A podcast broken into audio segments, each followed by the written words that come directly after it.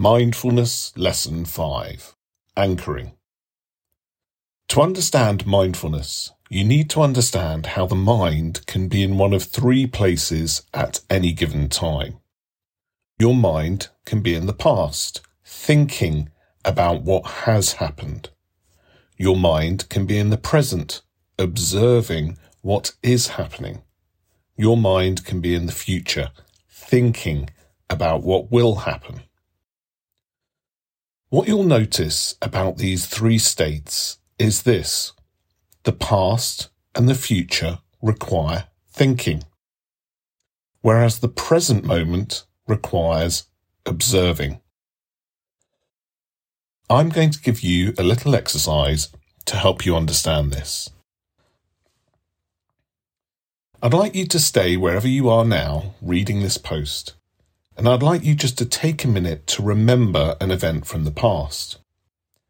To make things easier for you, I'm going to ask you to remember what you were doing at the millennium, the arrival of the year 2000. Where did you go? Who were you with? How did you feel as the clock counted down? Were you excited or nervous? Just spend a minute remembering in as much detail as possible, then come back to this post. Are you done? Great. Now, as you were remembering the millennium, you were having to think. You were having to access your memory bank and recall what happened. So as you were sat there thinking about the past, thinking about the millennium, you would have lost touch with the present moment and gone into your head, into the realm of imagination.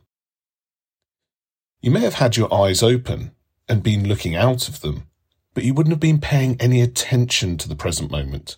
You would have got lost in the clouds, lost in thought as you were recalling that memory of the millennium. The lesson? Accessing the past and recalling memories requires thinking that distracts us from the present. It's impossible to be present whilst remembering. Next, I'd like you to stay wherever you are again, but this time I'd like you to just take a minute to anticipate your next holiday. Where are you going? Who are you going to be with? What are you going to pack? How are you feeling about it as you anticipate it? Are you excited or feeling stressed? Just spend a minute anticipating in as much detail as possible, then come back to this post again. Are you done? Great. Now, as you were anticipating your next holiday, you were having to think. You were having to access your imagination and predict what will happen. So as you were sat there thinking about the future, thinking about your next holiday, you would have lost touch with the present moment and gone into your head, into the realm of imagination.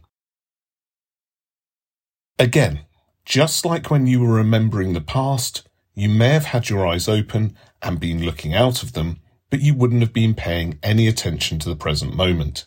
You would have got lost in the clouds, lost in thought as you were anticipating your next holiday. The lesson, accessing the future and anticipating requires thinking that distracts us from the present. It's impossible to be present and anticipate.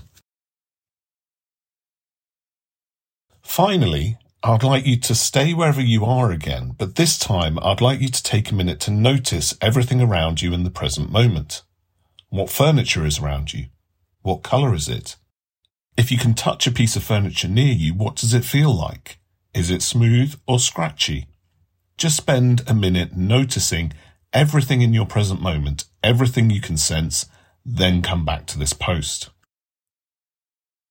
Are you done? Great. Now, as you were noticing the present moment, you weren't having to think. You were having to observe.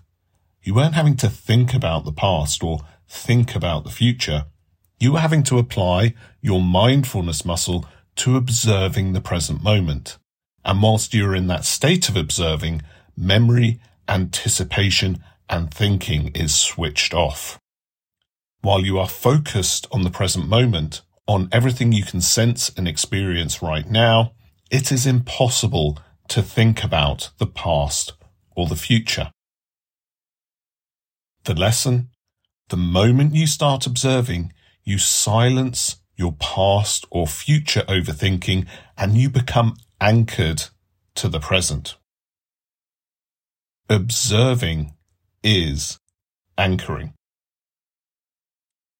If you can imagine that your mind is like a ship that can get pulled by the current into the past, into overthinking what has happened, and it can get pulled by the current into the future, into overthinking what will happen.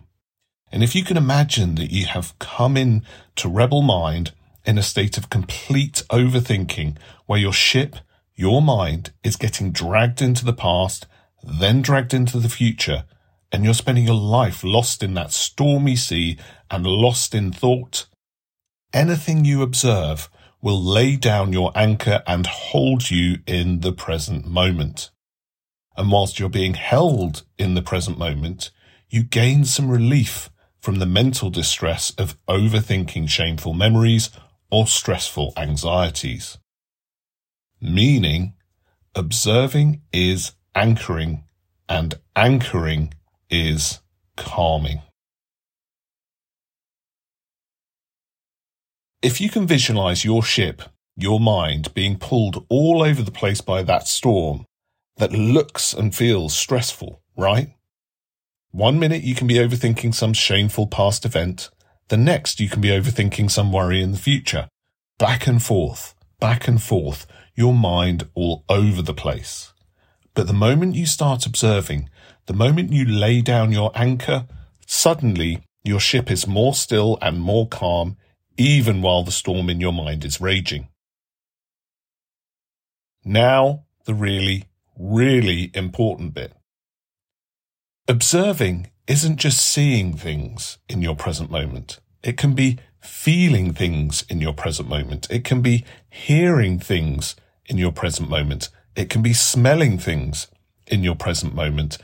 And yes, it can be tasting things in your present moment too.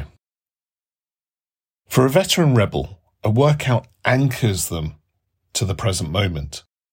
They are seeing how their body moves and feeling how their muscles burn and hearing the music they're playing while training. From my perspective, both personally and professionally, nothing anchors you to the present and calms your mind as much as a really good workout.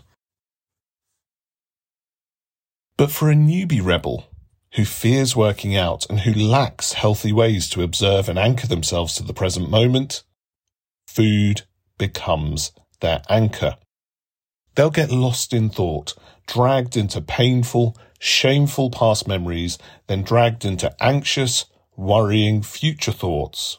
And the only way they know how to bring themselves back to the present moment is to grab something tasty and eat it. As they sense the flavors, textures, and reward of eating that tasty food, suddenly their mind is calm. Suddenly they are anchored. So the next time you find yourself comfort eating, I want you to notice how the moment the food goes in, all your focus, attention, and observation goes to the food. I want you to notice how in that moment you are completely present with what you're eating. And for that brief moment, you get some calmness and peace from your thoughts. For most people with obesity, their weight gain is a symptom of a turbulent mind, a ship lost in a storm at sea. And food has become their anchor, their peace, their calmness, their presence. But only by finding other ways to anchor yourself can you reverse your obesity. So team, that's lesson five.